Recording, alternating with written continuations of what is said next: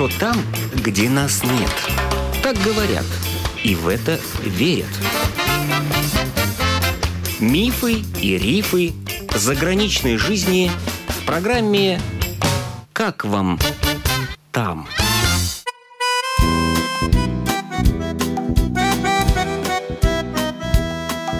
Добрый день! В эфире автор программы Галина Грейдены. Жить в эмиграции – это как жить в скафандре. Вроде бы живешь, дышишь, кислород поступает, но это суррогат жизни. Так себя чувствовала в благополучной Англии рижанка Светлана Белова. Восемь лет она с семьей прожила в английском городе Лидс, снимала дом с садом и фонтаном, имела свой бизнес, родила там ребенка, но два года назад вернулась в Латвию – и создала Facebook-сообщество «Ремигранты в Латвии». Светлана Белова делится своими наблюдениями, что мешает нашим эмигрантам вернуться в Латвию. Есть несколько групп людей. Есть люди, которые уже сделали свой выбор, и он основан на каких-то ценностях, скорее всего, нематериальных, чаще всего нематериальных. И у них не стоит вопрос, возвращаться или нет. Они решили для себя, что они возвращаются во что бы то ни стало и будут здесь с существующими реалиями справляться, чего бы это им ни стоило. С ними как бы все понятно, но о них, наверное, говорить не стоит, потому что там все гармонично и в согласии с собой. Но есть другая группа людей, которые, в принципе, хотят вернуться. Но на самом деле их останавливает большое количество страхов и каких-то их собственных представлений, там, убеждений по поводу Латвии. А я хотела бы рассказать о том, какая у меня сложилась картинка за то время, что я нахожусь здесь, о том, какой стала Латвия. Дело в том, что тут существует такой интересный момент, то есть люди, которые уехали, особенно чем больше они там прожили, тем больше они оторваны от реальности.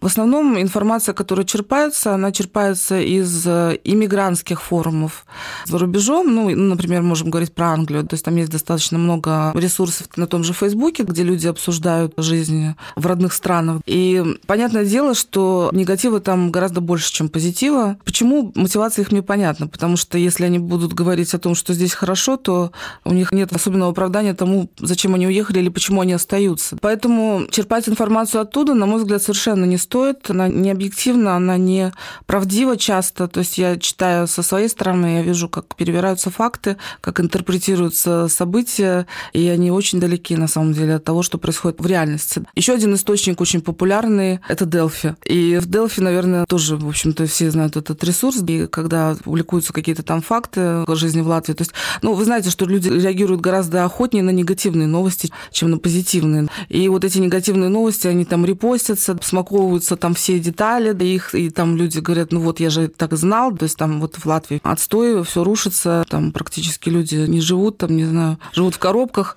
не имеют работы, работают там за 400 евро и так далее. То есть, в общем, огромное количество разного рода там существует инсинуаций на эту тему. То есть я понимаю, что люди, которые уехали, я не очень сильно отличаюсь от них, потому что я была такая же, пока я была там. И они все застряли в прошлом. Они все застряли в том моменте, из которого они уехали. И когда они приезжают сюда, например, им здесь хорошо, им комфортно, часто они с тоской уезжают обратно там из своих отпусков. Многие не понимают и недоумевают по поводу того, что «А как же так же здесь, вот почему здесь пробки, куда здесь вообще машина,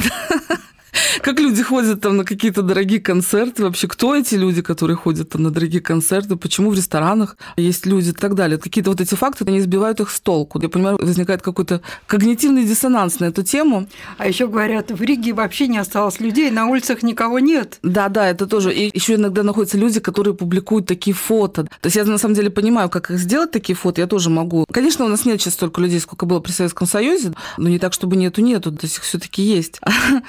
Как-то живут, знаете, и даже женятся, и плодятся, и размножаются худо-бедно. Хотя, конечно, ситуация с демографией не очень хорошая.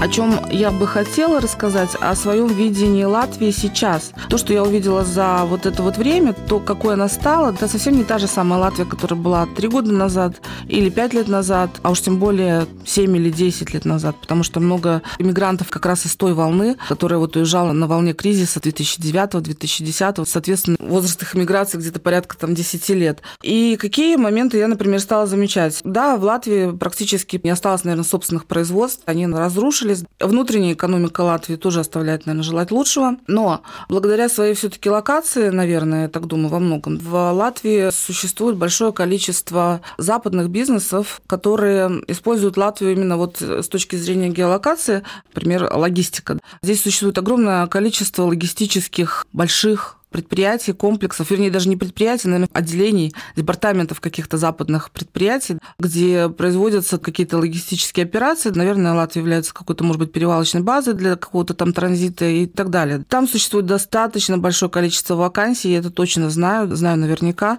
Это те же самые складские работы, операторы грузоподъемников. В общем, короче говоря, все, что связано со складской работой, логистикой и так далее. То есть это очень сейчас распространенная, заметила, работа в Латвии, и даже люди, которые не имеют соответствующей профессии часто оказываются вот на таких вот работах. Это один из моментов.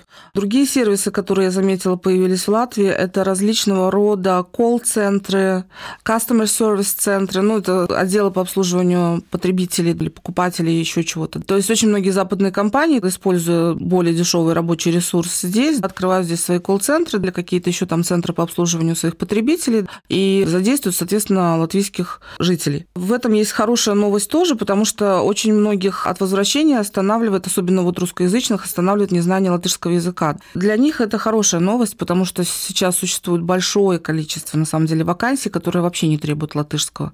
Я не знаю, это хорошо или плохо. В те же колл-центры, например, колл-центры, для них важнее, чтобы человек владел, например, английским, например, немецким, ну, каким-то другим. То есть любой дополнительный язык – это всегда бонус. Но если у вас есть хотя бы английский, у вас есть очень большие шансы найти работу, не зная даже латышского. У нас безработица сейчас практически минимальна за очень много лет. Существует очень большая нехватка рабочей силы.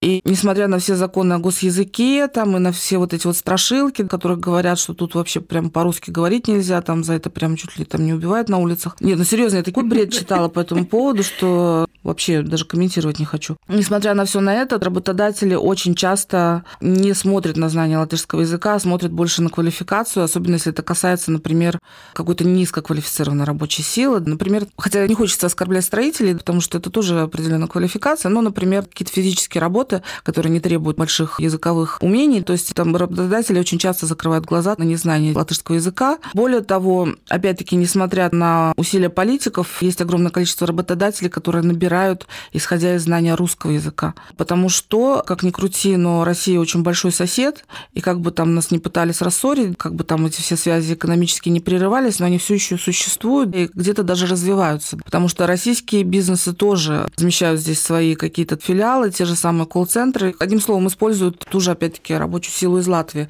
И в этом случае преимуществом является знание даже русского языка и английского. Поэтому я считаю, что сейчас, наверное, может быть, даже как никогда приоритетен английский, который для наших ремигрантов это очень большой бонус. Хотя есть, конечно, такие ремигранты, которые здесь не выучили латышского, а там не выучили английского. И я, конечно, не рекомендую никуда возвращаться, потому что лучше оставайтесь там, где есть, вам там будет сытнее.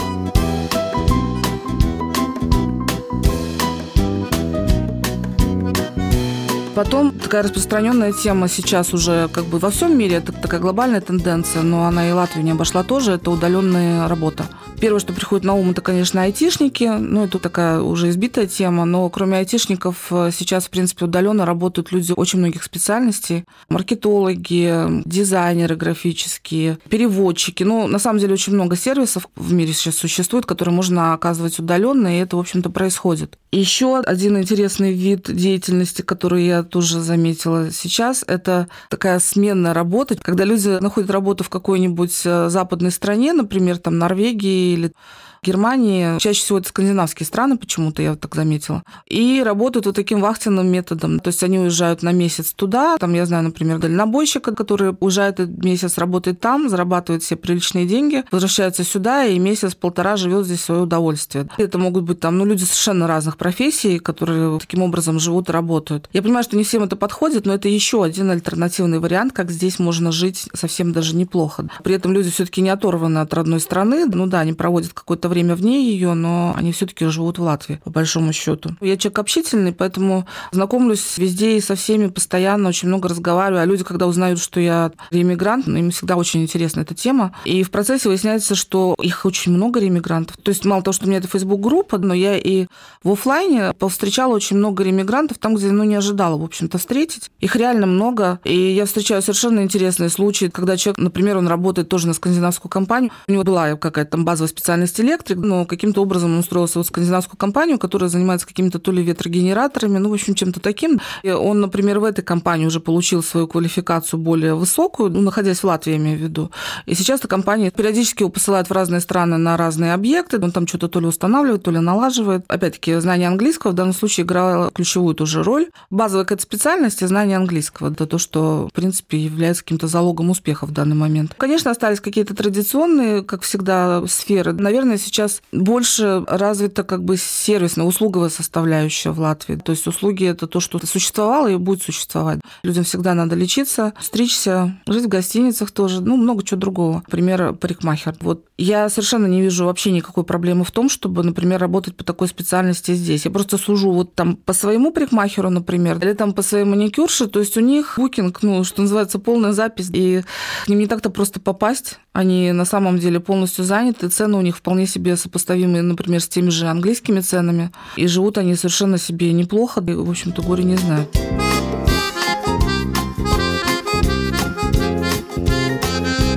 Еще один момент. Например, в той же Англии очень э, развита такая... Вы знаете, конечно, что там жилье очень дорогое, и аренда там даже простой квартиры, она обходится в какие-то, ну, такие достаточно приличные деньги. И большое количество наших иммигрантов, они живут в комнатах. То есть в доме, например, сдаются комнаты, да, и у тебя там есть какое-то количество соседей. Чем меньше, конечно, тем лучше, но иногда их бывает там по 5, 6, 7 в доме, а то и хуже. Иногда люди делят даже комнату с кем-то с целью сэкономить, потому что одиночки выжить в Англии, не имея высококвалифицированного определенную профессию достаточно сложно. Люди там стараются кооперироваться, в какие-то пары складываться, иногда даже не совсем по любви, но чтобы легче было выжить. Почему-то никто не замечает того факта, что тот же тренд появился и здесь. Раньше это не было принято жить в комнатах. В Латвии что-то не помню такого, что сдается комната. Но это когда редкость такая была. А сейчас это прям стало таким трендом, и я вижу, что очень много на самом деле на рынке появилось предложений таких специальных прям квартир, которые сдаются вот именно по комнатно. Домов, правда, не видела, но вот квартиры точно видела. Это популярное решение для студентов, это популярное решение для тех, кто приехал из регионов, например, в Ригу работать, ну и там для каких-то, я не знаю, скажем, тех, кто еще там не вполне устроился. Но что меня опять-таки поразило, когда кто-то мне приводил вот как аргумент, ну вот как я вернусь, у меня же работы пока нету, и жилье стоит в Латвии, я читал там, допустим, 300 евро квартира однокомнатная, ну 300 может быть много, ну примерно. Как же я справлюсь с этим? Я говорю, так ты же, ну смотри, снимаешь комнату и, собственно, и вперед там платишь свои 90-100 евро, и находишь работу, ну хотя бы за тысячу, вот тебе экономическое решение твоей проблемы. И мне говорят, ты что? Как я буду жить в комнате? Я говорю, подожди, ну ты в Англии же живешь в комнате. Ну то Англия.